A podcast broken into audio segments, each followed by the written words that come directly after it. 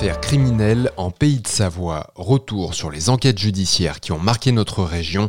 Un podcast des rédactions du Messager et de l'Essor Savoyard. Un cadavre sans tête, pas d'arme du crime et un coupable qui ne sera jamais retrouvé. Voici le mystère du meurtre d'André Lisito. Nous sommes dans la grande rue de Tonon-les-Bains, samedi 26 janvier 1985. La soirée commence. André Lisito, un buraliste âgé de 62 ans, décide de rester une partie de la nuit pour réaliser son inventaire. Ce n'est pas la première fois, il lui arrive même de dormir de temps à autre dans le petit appartement qui lui sert de bureau, situé juste au-dessus du tabac presse. Son épouse, quant à elle, est rentrée au domicile familial, dans le quartier des Charmilles. Les samedis soirs, le buraliste a également l'habitude d'aller livrer des cigarettes au Carillon, un bar de Tonon. Il s'y rend donc vers 21h30, selon le propriétaire du bar. Dans sa voiture, une personne est avec lui, mais ne descend pas lors de la livraison. André Lisito ne s'attarde pas au comptoir, il repart rapidement. C'est la dernière fois qu'on verra le buraliste vivant.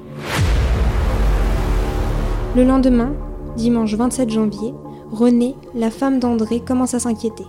Elle n'a pas de nouvelles malgré ses nombreux appels. Elle décide de se rendre en ville, au bureau de tabac, mais elle trouve porte close.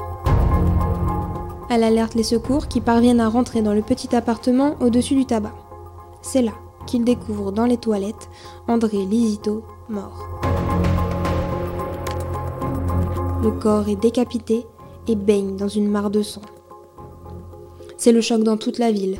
Qui a bien pu faire ça? Le buraliste semblait pourtant être un homme sans histoire c'est un pied noir, né en 1922 à Alger. En 1948, il se marie avec Renée, française d'Algérie comme lui. Ils ont deux enfants. Lors de l'indépendance de l'Algérie, il arrive à Tonon avec sa famille. Dans un premier temps, il travaille dans les services administratifs de la manufacture industrielle de bois, le premier employeur privé de Tonon dans les années 60. En 67, il rachète le bureau de tabac et dépôt de presse situé au numéro 71 dans la Grande Rue. Le temps passe, c'est un travailleur infatigable, discret, sans fréquentation particulière. Il n'est pas investi dans les associations locales ou en politique. À vrai dire, il passe la plus grande partie de son temps dans son commerce, qu'il s'attache à faire prospérer, aidé de son épouse. Dans cette affaire, la police envisage plusieurs pistes qui s'avèrent non concluantes. Est-ce un cambriolage qui a mal tourné? Non, rien ne semble avoir disparu. La thèse de l'acte de démence n'est pas écartée. Certains en ville parlent de l'acte d'un sadique, d'un membre des accès d'une secte. Les enquêteurs semblent pourtant sûrs d'une seule chose il y a certainement préméditation. Le ou les agresseurs connaissaient-ils la victime? En effet, aucune effraction n'a été constatée.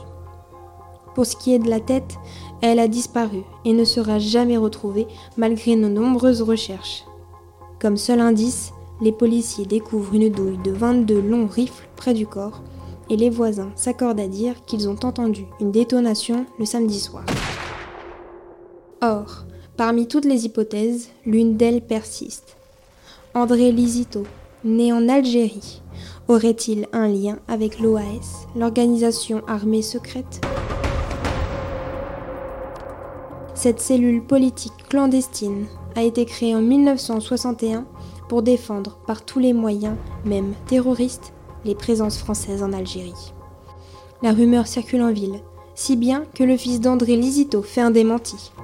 Il rappelle que son père n'a jamais eu d'activité politique, qu'il a consacré sa vie au travail et à sa famille. Selon lui, c'est une action crapuleuse qui a tourné au drame. Il rappelle aussi que son père a été récompensé pour sa bravoure par la croix de guerre et imagine qu'il ne se serait pas laissé dépouiller sans résister à un agresseur. Aujourd'hui encore, près de 40 ans plus tard, le mystère du cadavre sans tête de la Grande Rue reste entier. Vous avez écouté Affaires criminelles en Pays de Savoie, un podcast des rédactions du Messager et de l'Essor savoyard.